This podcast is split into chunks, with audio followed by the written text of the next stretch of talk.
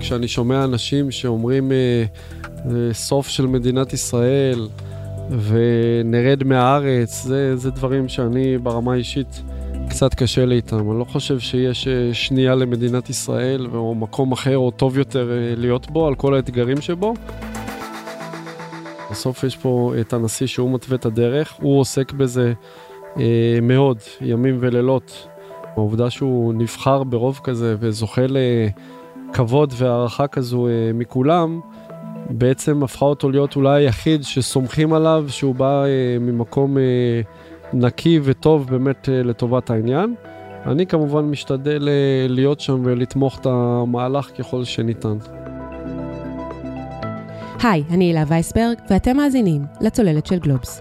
הפרק הזה מתפרסם בשבוע דרמטי מאוד בתולדות מדינת ישראל, אחרי ששני תיקוני חקיקה בתוך המהפכה המשפטית אושרו בכנסת בקריאה ראשונה. זה קרה בשעות הבוקר המוקדמות של יום שלישי, 21 בפברואר, אחרי לילה ארוך במליאה. זכרו את היום הזה, אמרו לא מעט אנשים, היום שבו הכל השתנה.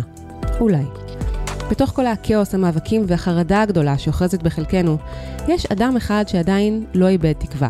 האדם הזה הוא נשיא המדינה יצחק בוז'י הרצוג, שלפני כשבועיים קרא בנאום רשמי לאומה להידברות בין הצדדים. אנחנו רגע לפני התנגשות אלימה, הוא אמר, וביקש שהחקיקה תיעצר. היא לא נעצרה, ולמרות זאת, למחרת הקריאה הראשונה אמר הרצוג בוועידה של ידיעות אחרונות, זה בוקר מאוד קשה, כי יש איזושהי תחושה של תוגה, לא של חגיגה. ושוב, הוא קרא להידברות. האם ההידברות הזאת תקרה? אפשר רק לקוות שכן, כי לבינתיים האחדות בעם סופגת מכה קשה מאוד, וגם הכלכלה. אבל היום לא התכנסנו כדי לדבר רק על המהפכה המשפטית, וגם לא רק על הרצוג, אלא בעיקר על מישהו שנמצא בדרך כלל מאחורי הקלעים של הפעילות של יצחק הרצוג, והיום יוצא לאור. מדובר במנכ"ל בית הנשיא, אייל שוויקי. אנחנו מדברים עם שוויקי דווקא כעת, גם כי הוא משתייך לרשימת 40 הצעירים המבטיחים של גלובס לשנת 2023, שמתפרסמת בסוף השבוע. שוויקי מכהן כמנכ"ל בית הנשיא מאז יוני 2021, אבל הרומן שלו עם הרצוג מתחיל עוד הרבה הרבה קודם. 16 שנים קודם לכן ליתר דיוק, כשמונה לתפקיד, תאמינו לו, הנהג של הרצוג, כשהיה שר התיירות. אז הוא היה בסך הכל בן 22. מאז עבר שוויקי בין שלל תפקידים, וכל הזמן הזה לצד הרצוג. זה היה מסע אישי ומקצועי מרתק, ששזורה בו גם ההיסטוריה הפוליטית של המדינה. את הריאיון עם שוויקי קיימנו לפני כשבועיים, כמה ימים לפני שהרצוג הציג את מתווה הפשרה המפורסם. אחרי הצגת המתווה הוסיף שוויקי את הדברים הבאים בשיחה עם כתבת המגזין של גלובס, אלה לוי ויינריב. הנשיא לא מתערב בכל מה שקורה, והפעם באמת הפחד הזה, אנחנו על סף מלחמת אחים, לא פחות. אנחנו עובדים ימים ולילות, הנשיא בעיקר, ואני לצידו, כמו תמיד.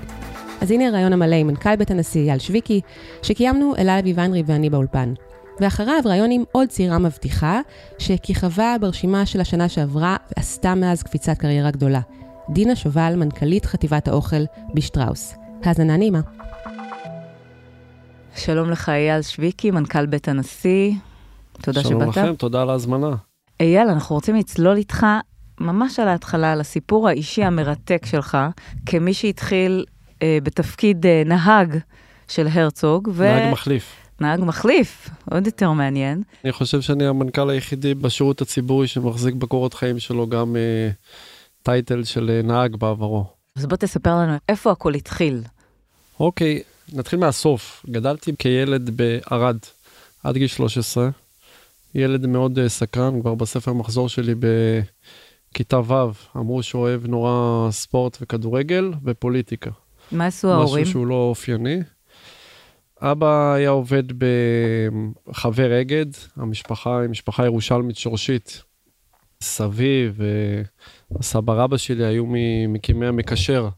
בעצם בעקבות העבודה של אבי, הם עברו מירושלים לערד. אימא הייתה עוסקת בעברה בהנהלת חשבונות, וכשהיינו קטנים הייתה עקרת בית, ככה גידלה אותנו. אני חושב שזה מאוד תרם לנו גם לעיצוב שלנו, לחינוך שלנו כילדים. מה זה אומר ילד שאוהב פוליטיקה, שאוהב אקטואליה בערד? איך מתחברים לפוליטיקה ואקטואליה בערד? בין הערים, במדבר? שאלה מצוינת. האמת, לפני כמה זמן באיזו ישיבת צוות יצאנו לדבר אה, בדיוק על הדבר הזה של איך אה, התחברנו כל אחד אה, לעולם הזה, ואמרתי, אני חושב, זיכרון ילדות שיש לי, זה דווקא הייתי ילד בכיתה ד', היה מוצאי שבת, רביעי בנובמבר, היה משחק של בית"ר ירושלים, מכבי חיפה. בעוונותיי אני אוהד של בית"ר ירושלים, גם זה סיפור בפני עצמו, כמישהו שעובד עם מישהו שבא מהצד השמאלי בפוליטיקה הישראלית, ואוהד את הקבוצה, יש שיגידו, הכי ימנית בספורט הישראלי. אבל באמת אותו מוצאי שבת היה משחק של בית"ר ירושלים מכבי חיפה. התוצאה הסתיימה ב-2-2. הלכתי לישון ואני זוכר שבבוקר למחרת העירו אותנו ההורים וסיפרו שראש הממשלה יצחק רבין נרצח. כבר אז כילד אני זוכר כאילו שזה נורא עניין אותי כאילו וקראתי על זה המון. ובשלב מאוחר יותר הספר הראשון שקראתי למעשה כשכל הילדים קראו את ג'ינג'י של גליל אהרון פדר אז אני קראתי את הספר הדרך אל הכוח של בן כספיץ על בנימין נתניהו ב-96. ספרו הראשון של בן כספיץ על בנימין הראשון, נתניהו, בדיוק. מאז היו התפתחויות. ממש. ואז למעשה התחלתי לעקוב על המערכת הפוליטית וזה סקרן אותי, אני לא יודע להגיד מאיפה זה, זה בדיוק בא, זה לא שההורים חיו מאוד את העולם הזה, אבל uh, מותי זה מאוד uh, סקרן, ועם השנים זה הלך ותפס uh, תאוצה. מה עשית עם הסקרנות הזאת? כאילו, לאן התקדמת משם? לאן לקחת אותה? באותם שנים אני לא יכול להגיד שהייתי איזה פעיל פוליטי או משהו כזה, לא, אבל כן הייתי צורך uh, חדשות, הייתי מתעניין uh, ומבין קצת יותר uh, מבני גילי uh, לאורך השנים. ובאמת אחרי זה התגייסתי, וכשהשתחררתי מהצבא, אז חיפשתי איזושהי עבודה זמנית אה, לפני לימודים. ואמרו לי שיש שני שרים, אחד שר התיירות אז, יצחק הרצוג, נשיא המדינה היום, והשני רוני ברון, שר האוצר. זו הייתה אה, ממשלת אולמרט, ושניהם חיפשו נהג. עכשיו, אני לא מבין בזה שום דבר, אמרתי, מה, מה זה אומר, מחפשים נהג, מה... אז אמרו לי, שכר ככה וככה, וזה, אמרתי, נהדר, מה רע? ילד בן 22, יופי של שכר, אני אעבוד לי כמה חודשים עד, uh, עד תחילת שנת הלימודים ואמשיך הלאה לדרכי. אז קבעו לי באמת uh, שתי פגישות, אחת הייתה עם יצחק הרצוג, השנייה הייתה עם רוני ברון. הפגישה עם רוני ברון uh, הייתה הראשונה, ויום לפני הפגישות הודיעו לי שהפגישה עם רוני ברון נדחית ביומיים. וכך יצא שפגשתי את יצחק הרצוג קודם. מה ו... שנקרא גורל. ממש, אין מקריות. אה, נפגשנו, ואני זוכר, הייתה לי מין חוצפה חיובית כזו כבר בהתחלה, כי נפגשנו, הייתה לנו כימיה טובה, אני חושב, מההתחלה. ודי אמרתי לו בשיחה הראשונה, אמרתי לו, תשמע, אני לא נהג קלאסי, אני מגיע לתקופה קצובה, אה, ואז אני מתכוון להתחיל ללמוד, ואז אני אמשיך הלאה. ואז הוא הסתכל עליי, אני זוכר את זה ממש, כאילו זה היה אתמול, הסתכל, אמר לי, אני נורא אוהב את הראש שלך, בוא תתחיל לעבוד ותתפתח לצידי. מדהים. וואו. אמרתי, נהדר, תחילתה של ידידות מופלאה.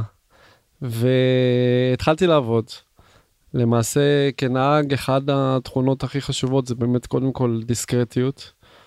ומי שמכיר אותי יודע שאני כמו כספת. והצלחתי לרכוש את אמונו, אני חושב.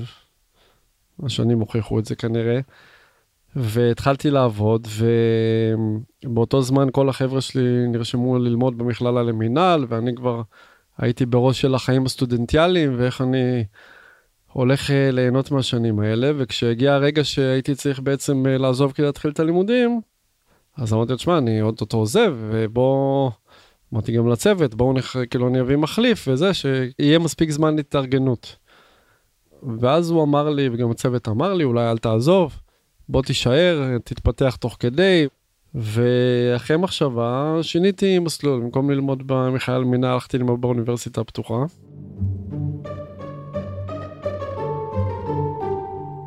אתה זוכר שיחות שניהלתם לאורך הדרך, או בתקופה הזו שהיית נהג? יש המון סיפורים. אני, אני גם יכול להגיד שהם לא אחרי הרבה זמן התחלתי לעשות גם דברים אחרים. כאילו, הייתי מצד אחד נהג, מצד שני הפכתי סוג של קולבויניק. אם זה אומר פניות ציבור, ובהמשך, בגלל שגם הלכתי ללמוד ניהול ותקשורת, התחלתי לעבוד לצד הדוברת, שהייתה מלמדת אותי לכתוב הודעות לעיתונות, ולאט לאט להתחיל להשתפשף גם בעולם הזה. בהמשך, כשהיה איזה שהם חילופי דורות אחרי שהוא עזב את הממשלה, אז למעשה היה חילופי דורות בצוות, והייתי גם אה, עוזר פרלמנטרי, ואחרי זה דובר של אה, סיעת העבודה בכנסת. ואז ככה למעשה מסלול ההתפתחות שלי אה, התחיל, עד שב-2013 הוא באמת אה, ניצח אה, בפריימריז במפלגת העבודה, הפך להיות ראש האופוזיציה. אז הפכתי בעצם להיות אה, ראש מטה שלו. Mm-hmm. פה זה כבר היה משחק, מה שנקרא, אני קורא לזה ב, בליגה של הגדולים, כי אה, למעשה רגע השיא היה הבחירות ב-2015, אז אה, כולם היו בטוחים שאנחנו הולכים פה לקראת מהפך, והוא אוטוטו הופך להיות ראש ממשלה. ואז אני בגיל 30 הייתי אמור להיות בתפקיד מאוד מרכזי בלשכת ראש הממשלה. לצערי, או אה, אמרנו מקודם זה גורל, אבל בסדר, עם השנים הגענו ל... למקום אה, מאוד טוב, אבל אז לא ניצחנו, זה היה סוג של אה, כישלון, וזה היה מאוד כואב ברמת אה, הצוות. אתה זוכר את הרגע הזה שהתברר שזה לא קרה, המהפך שאיחלתם לו? כן, זוכר אותו מצוין. תאר אותו. זה איזשהו מהפך נפש, כי מצד אחד, זה לא רק באווירה הציבורית, גם לנו הייתה תחושה מאוד עמוקה שהולכים לנצח. והולכים לעשות דברים מאוד טובים אה, למען עם ישראל. וכשזה לא קרה, כאילו אני יכול להגיד עליו, שהוא מהר מאוד, הרבה פעמים יש לו איזושהי תדמית אה, פחות אה, חזקה, אבל ייאמר אה, לזכותו שהוא בבוקר למחרת אה, דפק על השולחן, אמר אוקיי, אנחנו לא ניצחנו, אבל אנחנו ממשיכים לעבוד. ובכל הכוח בשביל אה, למקסם את המצב שאנחנו נמצאים בו ו- ולראות איך אנחנו עושים הכי טוב. מה השלב הבא, מה האתגר הבא שהתמודדתם איתו? אז אני אגיד, היה 2015 וחצי מ-2016 היה סוג של משא ומתן אה, בעליות וירידות אה, מול נתניהו על כניסה לממשלה. הוא חטף על זה גם המון המון ביקורת. גם בתוך המפלגה, גם uh, חלק מהעיתונאים. ופה זה מביא אותי לסיפור uh, שאני תמיד נזכר בו ומזכיר אותו, שאחרי, ב-2016, באחת השיחות שהיינו לבד בתוך חדר, ואמרתי לו, תגיד, למה אתה צריך את זה? באותו זמן, אבל באמת הוא חטף כמויות ביקורת uh, מטורפות.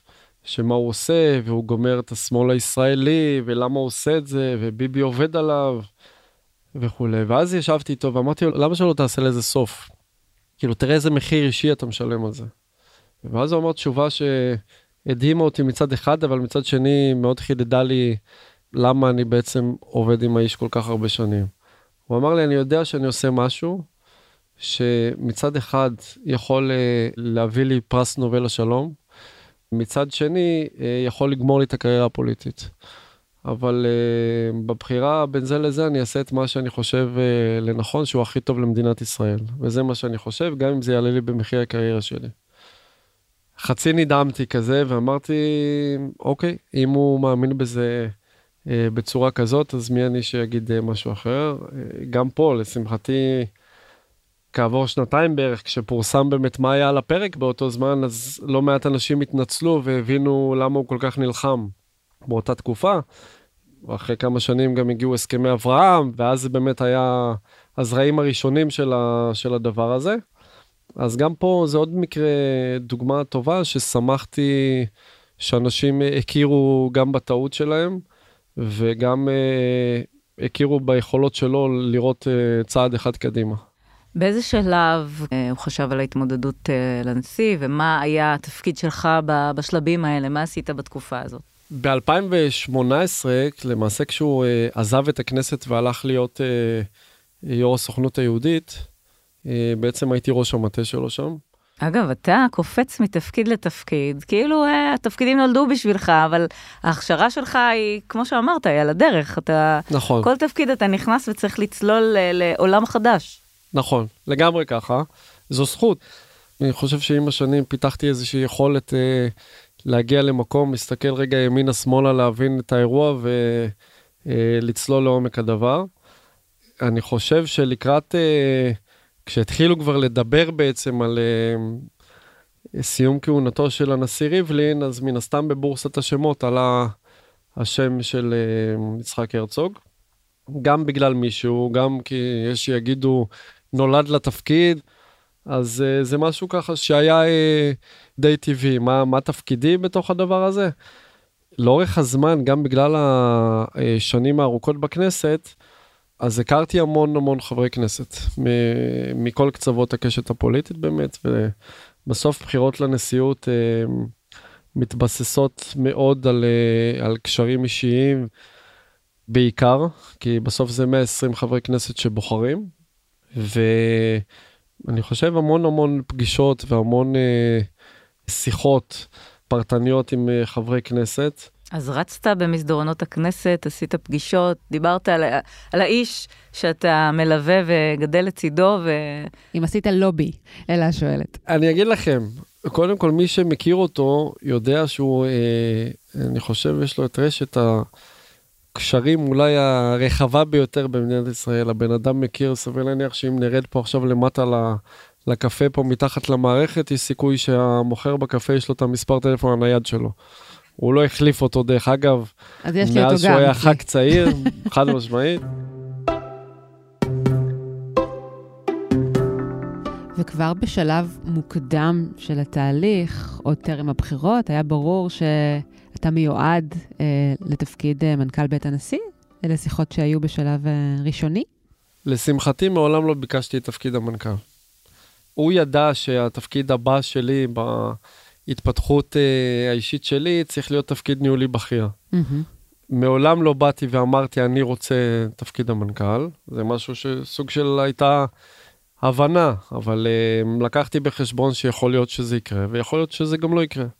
היה רבים וטובים שרצו את התפקיד הזה מיד אחרי שהוא נבחר. לשמחתי, הוא הביע בי את אמונו, הציע לי את התפקיד, ואני כמובן שלא סירבתי. ואני מודה מאוד על ההזדמנות, ומשתדל לעשות uh, את הטוב ביותר כדי להצדיק את הבחירה מדי יום ביומו. אז בואו ניכנס לבית הנשיא. תספר לנו קצת על עבודת בית הנשיא, על היום-יום שלכם, קצת מאחורי הקלעים, תכניס אותנו לשם. קודם כל, לפני שבאנו לבית הנשיא, אז אמרו לי, וואי, איזה יופי, אתם הולכים לבית הנשיא, תפקיד רגוע ושלב, תוכלו ככה לנוח. ממלכתי, זהו, עד כמה זו אתנחתה מהפוליטיקה הגועשת. כן. איזה כיף. אני מניח שאתם אה, קוראות עיתונים וצורכות חדשות אה, לא פחות ממני, ורואות ומבינות שאני חושב שהיום, כמעט כל נושא שהסדר היום בחברה שלנו, אה, שזור בפעילות של בית הנשיא. אתה מנסה לומר שזה יותר אינטנסיבי מכפי שצפית? לא, אותי זה לא הפתיע. כשאני נכנסתי לתפקיד, אני זוכר שהייתי באיזו ישיבה אה, באוצר mm-hmm. על תקציב, זה היה ממש אה, לפני תקציב 21, ואז אמרתי, תשמעו, אה, הולך להיכנס נשיא שהוא, אני לא יודע מה היה עד היום, אבל יש נשיא שהוא סופר פעיל. אז אמרו לי, כמה פעיל הוא יכול להיות? בסוף זה בית הנשיא. וזה החזיר אותי לסיפור רגע נחזור צעד אחורה לסוכנות היהודית ביום הראשון שלו ראשון באוגוסט 2018 הגיע יו"ר הסוכנות החדש שמונה בבוקר מגיע לשער של uh, בנייני הסוכנות והשער סגור. הוא מתקשר uh, להגיד מה קורה ואז לא, לא הבינו מה למה היושב ראש בא לעבודה כבר בשמונה בבוקר. ומהר מאוד הבינו אני חושב שגם היום. Uh, מספרים על זה בסוכנות, שהוא איש מאוד אה, חרוץ, עובד מאוד קשה.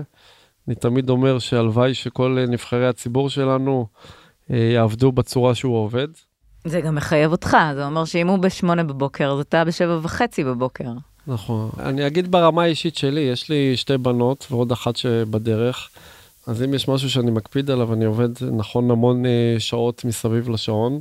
זה גם אף פעם לא מסתיים, כי כשאתה מגיע הביתה, אז תמיד זה טלפונים, ובזכות הקורונה אז גם הזום הגיע אלינו לטובה, אז פתאום הכל אפשרי בכל שעה, ותמיד אפשר לעשות הכל, אבל את הבקרים שלי, אני מקפיד מדי בוקר לקחת את שתי הבנות שלי לבית ספר, ואז יודעים שאצלי הלו"ז הפגישות יכולות להתחיל החל משמונה ורבע. אני בשמונה יוצא מהבית ספר, שמונה ורבע אני מגיע למשרד. מה תדירות הנסיעות לחו"ל? כשישבנו בשנה שעברה על אה, אה, צפי נסיעות לשנה הקרובה, אז הוא היה אה, קטן משמעותית מהנסיעות שקרו בפועל. ואחת הסיבות זה, אני נותן דוגמה, את אירוע טורקיה. Mm-hmm.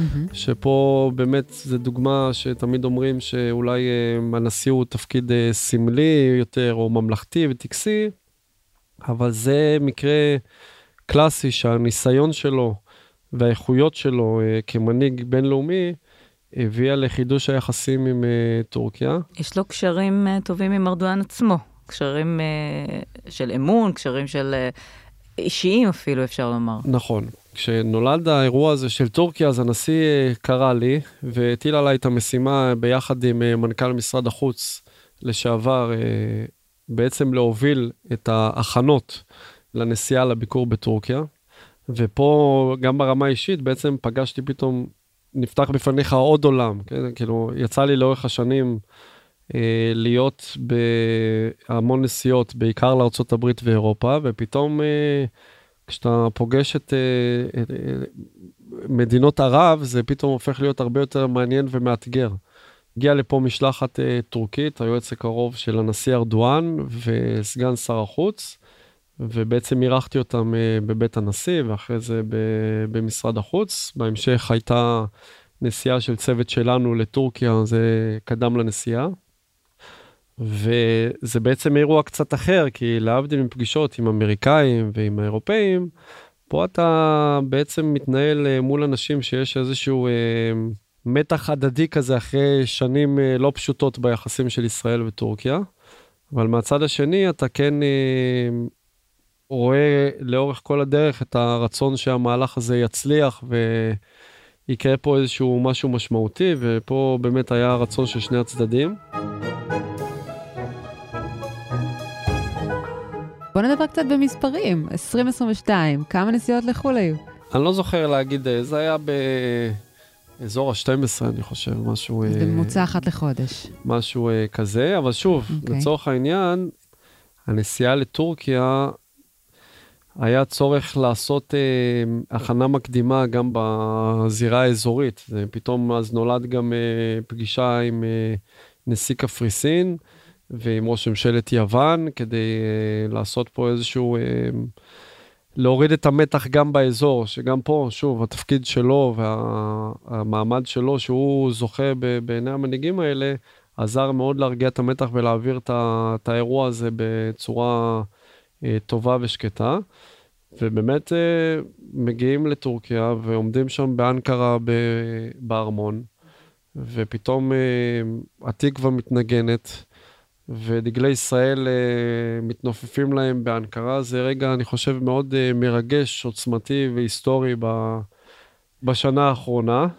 קדם לזה גם ביקור היסטורי באיחוד האמירויות. אותו דבר, אתה מגיע למדינה ערבית, ושוב, אתה פתאום שומע את ההמנון והדגל שלנו שמתנופף, והכבוד שמדינת ישראל ונשיא מדינת ישראל אה, מקבל, זה דברים, אה, אירועים באמת שאתה לוקח אותם איתך לכל החיים. אני רוצה לקחת עוד צעד לחלק שלך בתוך הדבר הזה, ובעצם אה, מאחורי הקלעים, דברים שעשית, דברים שאתה עדיין עושה בבית הנשיא, למשל, הרגעת הרוחות בחברון, זה משהו שהייתם מעורבים בו, והייתם, אה, אתה באופן אישי גם היית מעורב. מה אתה יכול לספר לנו על זה? אני זוכר שפעם באתי לפני מספר חודשים לפגישה אצל הממונה על השכר. הוא היה בטוח שאני בא לדבר עכשיו על, אה, על בית הנשיא ועל תקנים ועל אה, משכורות. כמובן שבית הנשיא היה על השולחן, אבל אז פתאום עשיתי איזה טוויסט בפגישה והתחלתי לשאול אותו על אה, שכר המורים, ובפגישה אחרת על שכר השוטרים, ועל, uh, היה את המשבר עם העובדים הסוציאליים. הזכרת את uh, חברון, ויש את הסוגיות בהר הבית, ויש uh, את המתח בין הזרמים בכותל בראש חודש. זה הרבה מאוד דברים שאנחנו uh, נוגעים בהם, וגם אני uh, עוסק בהם לא מעט, הרבה פעמים uh, בשקט, מתחת לרדאר. בשביל לנסות להביא תוצאה הכי טובה שקט בעם ישראל, בסוף זה מה שמנחה אותנו. וכל זה בלי לקחת אה, זהות פוליטית לבית הנשיא ולהישאר כמו שהוא היום, בתוך הקונסנזוס, אתם מצליחים כאילו ללכת ושלכולם יהיה בסדר. כל הצדדים, אף אחד, אין צד אחד שתוקף את בית הנשיא היום. אני רוצה רגע להמשיך את השאלה שלך, וגם לקשור את זה קצת לנשיאים אה, קודמים. הרי יש את הנשיא שמעון פרס, אה, זכרו לברכה כמובן, ואחר כך ריבלין. שניהם היו דמויות ממלכתיות מאוד, אהודות מאוד, שחרטו על דגלם לפעול לאיחוד בעם ולאיחוד השסעים. אה, כולם זוכרים את הנאומים הרבים של הנשיא ריבלין על השבטים בישראל וכמה חשוב לנסות ולאחות ביניהם. עד כמה הנשיא הרצוג בעצם מתייחד ובמה. אני גם תוהה אם בעת הזו, כאשר נראה שהשסע גדול uh, מתמיד, עד כמה בעצם לנשיא הרצוג יש תפקיד עוד יותר משמעותי, כאשר יש ביקורת כל כך עזה שנשמעת בזירה הבינלאומית uh, כלפי הממשלה שהתהוותה כאן, אל מול המוניטין הבאמת כל כך, uh, סך הכל, חיובי ומעורר אמון שיש להרצוג, והקרדיט שהוא זכה לו לאורך השנים. פחות רוצה להתייחס... Uh... לנשיאים קודמים, כי אמרנו גם אה, מקודם שיש כאלה שעסקו יותר במדיניות חוץ ויש כאלה שעסקו יותר במדיניות פנים, והוא באמת בסוף אה, מחבר את כל העולמות, ואני יכול להגיד שגם עכשיו, אה, בכל פגישה מדינית שהוא עושה, בין אם זה מנהיגים שהוא פוגש כשהוא בחוץ לארץ ובין אם מנהיגים שהוא מארח אותם כאן בישראל, אז הוא באמת מנסה, בלי קשר לזהות הממשלה וראש הממשלה, והיו שלושה כאלה ב... מאז שהוא נשיא. ללא ספק שיא, אני חושבת, אה, בפרק זמן כל כך אה, קצר. ממש. בקדנציה של נשיא, כן. אה, נכון, ובסוף העובדה שהוא איזשהו עוגן של יציבות, אז הוא באמת משתדל תמיד לבוא ולייצג את מדינת ישראל על כל המורכבויות שבה, גם בעת הזו, בצורה הטובה ביותר. תשאלו אותי תכף, אז מה, הוא יפתור את הרפורמה המשפטית? אז הוא אמר, אני לא מבטיח שאני אפתור את המשבר, אני מבטיח לעשות הכל כדי שיהיה פה אה, שיח אה, טוב יותר ומכבד יותר, בשביל לנסות להגיע לאיזה שהם אה, הסכמות ככל שניתן.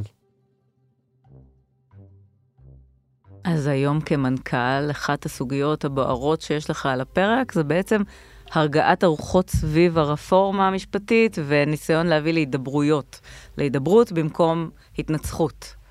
גם, אני לא מוביל פה משהו אה, לבד. בסוף יש פה את הנשיא שהוא מתווה את הדרך, הוא עוסק בזה אה, מאוד, ימים ולילות, בעצם בשביל, אה, פוגש באמת את כולם, אני חושב, מימין ומשמאל. כמו שאמרתי מקודם, העובדה שהוא נבחר ברוב כזה וזוכה ל... כבוד והערכה כזו אה, מכולם, בעצם הפכה אותו להיות אולי היחיד ש, שסומכים עליו, שהוא בא אה, ממקום אה, נקי וטוב באמת אה, לטובת העניין. אני כמובן משתדל אה, להיות שם ולתמוך את המהלך ככל ש, שניתן. אני יודעת שככה אתה חייב להישמר ואתה יודע, לדבר במונחים מאוד מאוד אה, אה, דיפלומטיים בנוגע לרפורמה המשפטית, אבל באמת מדובר במפץ, באירוע שלא ראינו כדוגמתו, והנשיא כל כך מזוהה, ואתה יחד איתו, עם התשתית הדמוקרטית של ישראל, עם דמוקרטיה, ואני בטוחה שזה כל כך נוגע לליבו של הנשיא הרצוג וללבך שלך. עד כמה אתם מוטרדים? עד כמה אתם משוחחים על הנושא הזה? כמובן שאנחנו מדברים על זה. לא בכדי הוא אמר בקולו יותר מפעם אחת, וגם אה, אנחנו כצוות שעוטף אותו מקפידים לחזור על זה שהערכים הדמוקרטיים והיהודיים ברוח מגילת העצמאות, זה בעצם אמור להיות הקו המנחה ובעצם איזשהו אה, מכנה משותף אה, לכולם, זה, זה מה שצריך להיות. יותר מזה, בסוף באמת משתדלים להתמקד קודם כל אה, ברמת ובצורת השיח כדי להביא את הצדדים באמת לאיזשהו אה, שולחן כדי לנסות לדבר.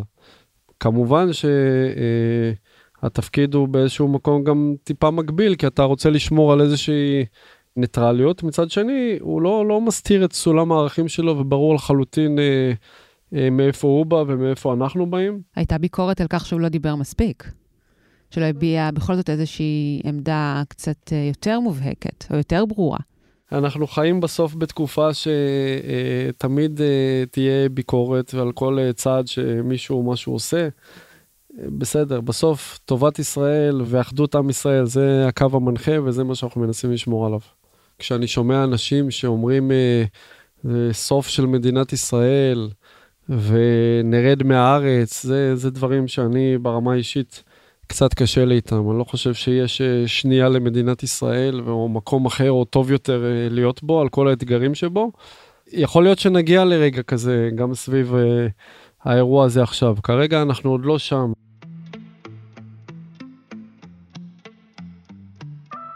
אני רוצה רגע לחזור אליך באופן אישי. אתה פחות מגיל 40 ואתה פוגש אנשים ברמה בינלאומית, מנהיגים באמת ברחבי העולם. אתה נמצא בחדרים עם האנשים הכי חשובים בעולם, אנשים הכי חשובים במדינה, בכירים שמשפיעים על מדיניות, שמשפיעים על, על יבשות, לא, לא רק על המדינה שלהם. מתחת לגיל 40, איך זה מרגיש? אגב, אתה המנכ"ל הצעיר ביותר לבית הנשיא? כן. נשמע הגיוני. אחד הדברים המשמחים אותי בפרויקט שלכם זה בצעירים המבטיחים, אז אני שמח שאני עדיין בצעירים. לא יודע לגבי המבטיחים, אבל בצעירים. אמרתי מקודם, אני, באמת אני עוד לא בן 40, זכיתי לפגוש חמישה נשיאים של ארה"ב, אני חושב. וואו, וואו. בוא נכון. תמנה לנו אותם, חמישה? אנחנו מדברים על מה, טראמפ? ביידן? לא, אז לא מכהנים, כאילו גם לשעברים וגם מכהנים, אבל זה מבוש, אה, בוש גם, אוקיי. ואובמה וקלינטון, טראמפ וביידן. יש לך תמונה עם כל אחד? אני הייתי עושה גלריה. חוץ מטראמפ, אני חושב שיש לי עם כולם, כן. אמ, עכשיו, זה מרתק, להגיד לכם שזה מובן מאליו, זה כמו שאמרתי מקודם, זה... יצא לי לא מעט פעמים, אני חושב, אולי הפגישה הכי, ששם אמרתי לעצמי, כאילו, וואו, זה... צבעת את עצמך. צריך לצבות כן, את עצמך. כן, כן, אני כאילו, לא יודע כמה הספקתם להתרשם בשעה הזו שאנחנו יושבים פה, אבל אני אדם די מיושב עם רגליים על הקרקע אה, תמיד, גם בחדרים האלה. היינו פעם אחת בפגישה בבית הפרטי של הקלינטונים, זה היה לפני הבחירות של אה, הילרי וטראמפ. 2016. אה, בדיוק, למעשה הפגישה הייתה עם הילרי. וישבנו אצלה בסלון, בבית הפרטי. יש אפילו איזו תמונה ש... שלי איתה, מאותו זמן, שרואים אותה בעצם עם סוג של איזה פיג'מה כזו, עם אה, בלי צבע בשיער. זה היה כאילו, אני חושב, אין הרבה שפגשו אותה. הרגישה מאוד בנוח איתכם. הרגישה מאוד uh, בנוח, ותוך כדי שאנחנו יושבים, והיא וראש uh, האופוזיציה אז, הרצוג ונשיא מדינת ישראל היום יושבים ומדברים. אז נפתחת פתאום הדלת ומופיע ביל קלינטון, הנשיא לשעבר. עם ג'ינס, עם uh, צמידים של הטיילת באילת כזה על היד. הני, I'm home. כן, וכאילו אתה פתאום אומר לעצמך, קטע, אתה יושב פה עם מישהו שהיה נשיא ארצות הברית, מישהי שאולי עוד רגע תהיה נשיאת ארצות הברית, ואתה אותו ילד מערד שבכיתה ד' הושפע מאוד uh, uh, מרצח רבין וקרא וצרח uh, חדשות וקרא ספרים בנושא, אז אתה כאילו, כן, אז אני הייתי אומר לעצמי, אה, אה, וואו, וגם אה, הנשיא ביידן, אני יכול אה, להגיד ולספר, יצא לנו באמת אה, לארח אותו פה ב, בבית הנשיא. לי יצא לפגוש אותו בעבר עוד פעמיים, חוץ מהפעמים האלה עכשיו, כשהוא היה, כשהוא כיהן אה, כסגן נשיא. ובאמת גם באירוע שהיה אה, פה בבית הנשיא, שזה עוד אה, ככה איזה זכות שהיה לי חלק ממנה, אני מניח שאולי יהיו בשנים הקרובות עוד ביקורים של נשיא ארה"ב פה, אבל בכל זאת זה היה הביקור הראשון אה, שלי, שאני בעצם אחראי על הארגון של האירוח אה, בבית הנשיא, ואחרי חודשיים יצא לנו לנסוע לבית הלבן בעצם, אחרי שאירחנו אותו פה. ואז אתה מגיע בעצם לבית הלבן, יושב שם בחדר הסגלגל בפגישה עם נשיא ארצות הברית, ופתאום כשהוא מקבל את פנינו אז הוא כזה good to see you again, ואז אתה אומר כאילו, נשיא ארה"ב אומר לך, אה, טוב לראות אותך שוב. הנשיא כזה אחרי זה צחק, כאילו, אומר, אה, אתם עושים צחוקים כאילו סיימתם אה, ביחד בית ספר או משהו כזה, אז כאילו זה, זה רגעים כאלה בהחלט שאתה זוכר ונוצר ובאמת לספר אותם לנכדים. אז אתה יודע, נראה לי שאתה ככה מרים לנו להנחתה לסיום, במובן הזה שכפי שלה ציינה, אתה מתחת לגיל 40, הגעת לכאלו הישגים, לכזה תפקיד אה, רם ומשמעותי. למה עוד אפשר לשאוף? תמיד טוב לקום בבוקר ולסמן אה, מטרות לעתיד. אני חושב, ברמה האישית, בעיקר חשוב לי אה, להיות במקום שבו אני אשפיע על, אה, על אנשים, במקום שאני אוכל להשפיע ולעשות טוב למדינת ישראל. זה יכול להיות במגזר הפרטי, זה מאוד יכול להיות במגזר הציבורי. מה עם פוליטיקה? יכלו לשאול אותי... להיבחר לתפקיד uh, בממשלות, בחבר כנסת? מה, על זה לא חשבת? שאלו אותי לאורך השנים את השאלה הזו. Uh, לא הרגשתי נכון אז. אני לא יכול להגיד שאני מרגיש uh, נכון היום. אני היום נמצא בתפקיד, אני חושב שאני uh, משפיע ויכול לעשות טוב לא פחות מתפקידים אחרים. never say never, אז אני לא יודע... להתחייב שאני בהכרח לא אעשה את זה, אבל uh, אני חושב שאני מקווה להיות במקום uh, טוב ומשפיע, בין אם זה בעולם הציבורי או בין אם uh, זה במגזר הפרטי, שאני אוכל uh, להשפיע ולעשות טוב uh, גם על הפרט, על אנשים וגם uh, למדינת ישראל באופן כללי. אייל שוויקי, תודה רבה. תודה רבה לכן על האירוח וההזמנה. ועכשיו נעבור לעוד צעירה מבטיחה שכיכבה ברשימה של השנה שעברה, דינה שובל, בת 36. היא הייתה מנהלת השיווק בחטיבת האוכל של שטראוס, והחודש מונתה למנכ"לית החטיבה הזו, שאחראית על מוצרים רבים שאתם בטח מכירים, כמו סלטי החומוס של אחלה. הזמנו אותה כדי לשמוע איך עברה עליה השנה החולפת, ומה למדה ממנה. היי hey, דינה. היי הילה, איזה כיף שהזמנת אותי. איזה כיף שבאת. Uh, בשנה שעברה שאלנו אותך איפה תהיי בעוד חמש שנים, וענית, אני רוצה להיות מנכ"לית. והנה זה קרה בתוך הרבה פחות מחמש שנים. מה אפשר להסיק מזה שחשוב להציב מטרות? א', כן, חשוב להציב מטרות ולא פחות חשוב גם להגיד אותן בקול. אני תמיד אומרת לילדה שלי, כשהיא, את יודעת, לימדו אותנו בגיל נורא קטן להביע משאלות בשקט, נכון? להסתיר את העיניים, גם חס וחלילה שלא יראו את הפנים שלנו כשאנחנו מביעים משאלה, וללחוש, שאף אחד לא ישמע. ואני תמיד אומרת לילדה שלי, תביאי את המשאלות שלך בקול, שאני אדע בדיוק מה את רוצה, שאנשים ידעו מה את בדיוק רוצה, לא להתבייש להגיד את זה בקול. אז זה הדבר השני שאפשר להסיק מזה, אבל כמובן עוד לפני שאנחנו אומרים בקול, להבין מה אנחנו בדיוק רוצים, מה המוטיבציות שלנו, להיות במקום שאנחנו רוצים או רוצות להגיע אליו, אה, ולפעול אה, לתוך הכיוון הזה. מה באמת הייתה המוטיבציה שלך? כלומר, למה כל כך רצית את התפקיד הזה? למה רצית להיות מנכ"לית, ובאופן ספציפי את התפקיד אה, הנוכחי?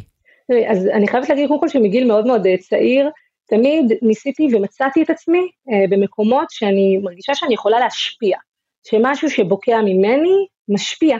תמיד חיפשתי להגדיל את הסקיילים אה, של ההשפעה הזאת, לראות איך אני יכולה לעשות טוב, איך מה שאני מביאה מעצמי עושה יותר טוב. ואני חייבת להגיד ששטראוס באופן כללי היא חברה שמאוד מאפשרת את זה, למנהיגים ולמנהיגות שהיא מגדלת בתוכה.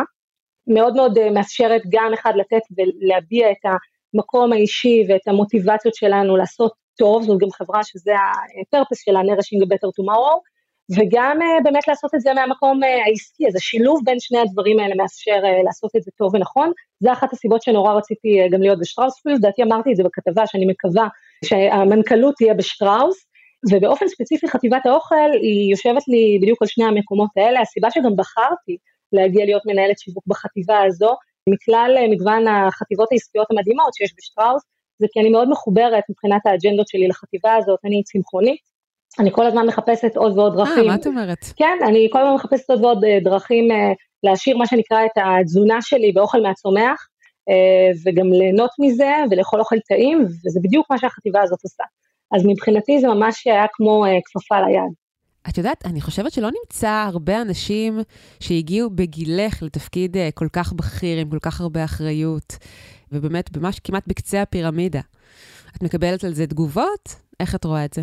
אמ, אני אגיד ככה, אני, אני רגילה להיות הצעירה בחדר, אה, שנים רבות, גם באקדמיה התחלתי ללמוד בגיל צעיר, הייתי בת 20, אז את יודעת, אנשים בדרך כלל בני 24 ו-5, וזה תמיד היה איזשהו פער, וכבר התחלתי לעבוד במקביל, כבר הייתי בת 21-2 אה, כשכבר התחלתי להיכנס לעולם העבודה, אז, אז התחלתי הכל נורא מוקדם, ומטבע הדברים אז תמיד יש לי איזשהו פער אה, פער בגיל. אני יכולה להגיד שזה יכול להוות יתרון אבל גם חיסרון, כי זה כאילו, היא צעירה, עוד יש לה זמן וכן הלאה, אה, אבל אני חושבת שכשנמצאים במקום שמה שאנשים רואים זה את הבן אדם ואת היכולות ואת הכישורים שלו ולא את הגיל שלו, או אגב המגדר שלו, אז לגמרי זה הדבר שתופס את המקום, ולשמחתי אני באמת עובדת בחברה שנותנת לדבר הזה את המקום ולא לגיל שלי או למגדר שלי.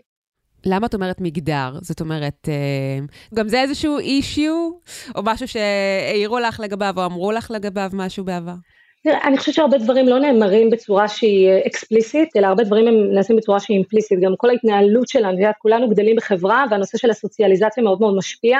אני חושבת שיש משהו בזה שגם צעירה וגם מנכ"לית אישה, שהוא כאילו, אוקיי, זה שני הדברים האלה ביחד, וזה גם משהו שנורא שמים עליו attention, אני יכולה להגיד לך שכשקיבלתי את המינוי, גם עצרו אותי הרבה מאוד נשים במסדרון ואמרו לי, תודה, את נותנת לי תחושה שאני יכולה ושזה אפשרי, אה, והם באו ואמרו לי את זה מהמקום גם של, כן, אה, של היותי אישה, ואני כל הזמן אומרת שהלוואי שכשהבת שלי תגדל זה בכלל לא יהיה אישיו, ואף אחד לא יתייחס לדבר הזה, אבל לצערי זה עדיין אישיו, ואין מספיק אה, נשים מנכ"ליות בחברה הישראלית, ואין מספיק נשים בדרגי ניהול בכירים, אז הדבר הזה זה עדיין משהו שמסתכלים עליו, וביתר שאת, הנושא של הגיל זה מה שנקרא רק מעצים את, העניין.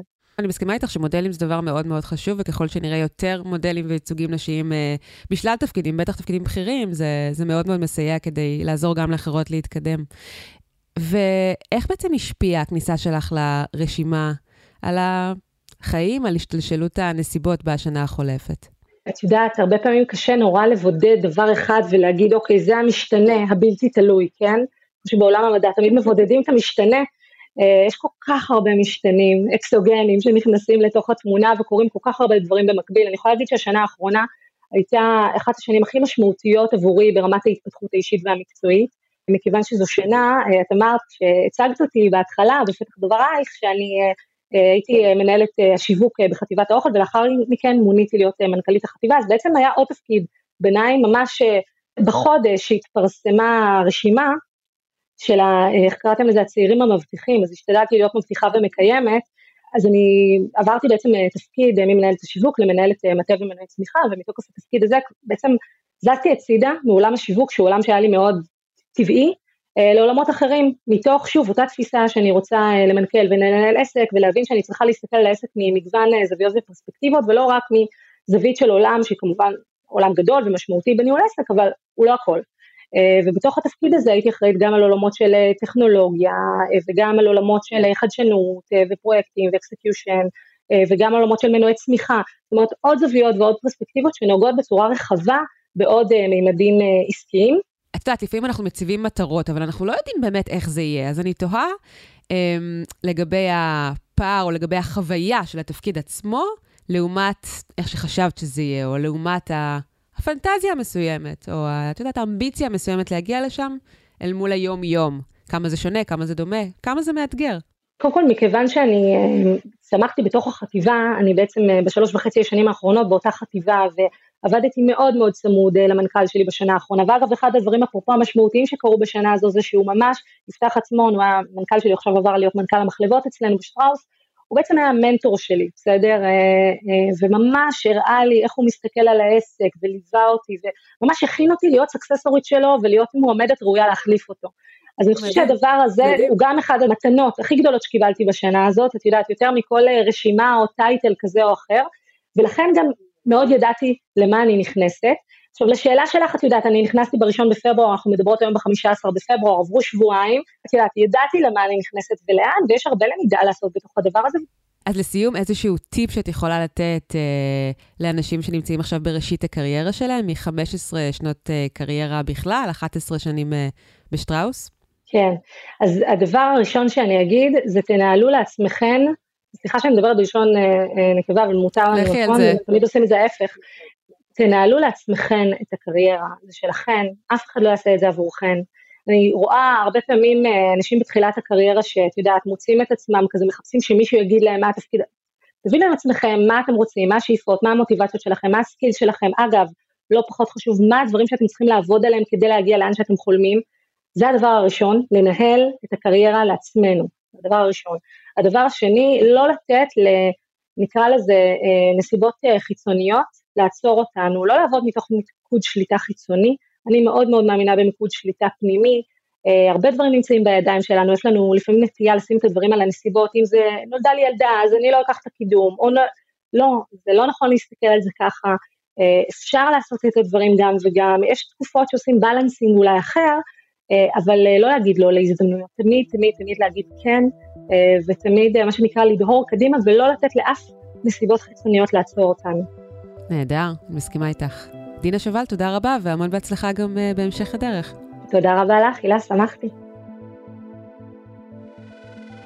עד כאן עוד פרק של הצוללת. אתם יכולים למצוא אותנו באתר גלובס, בספוטיפיי או בכל אפליקציות פודקאסטים. נשמח אם תעשו לנו subscribe, ואם אהבתם, שילחו את הפרק לחברה או חבר שאתם אוהבים. ואם אתם אוהבים את התכנים של גלובס, אפשר גם לעשות מנוי. כל האפשרויות נמצאות באתר שלנו. ואגב, את רשימת הצעירים המבטיחים המלאה תוכלו למצוא בסוף השבוע, באתר ובמגזין G של גלובס. אור שמיר ערך את הסאונד. בצוות הצוללת חבר גם אורי פסובסקי. תודה לכולכם שהאזנתם. אני הילה וייסברג, נתראה בפעם הבאה. ביי ביי.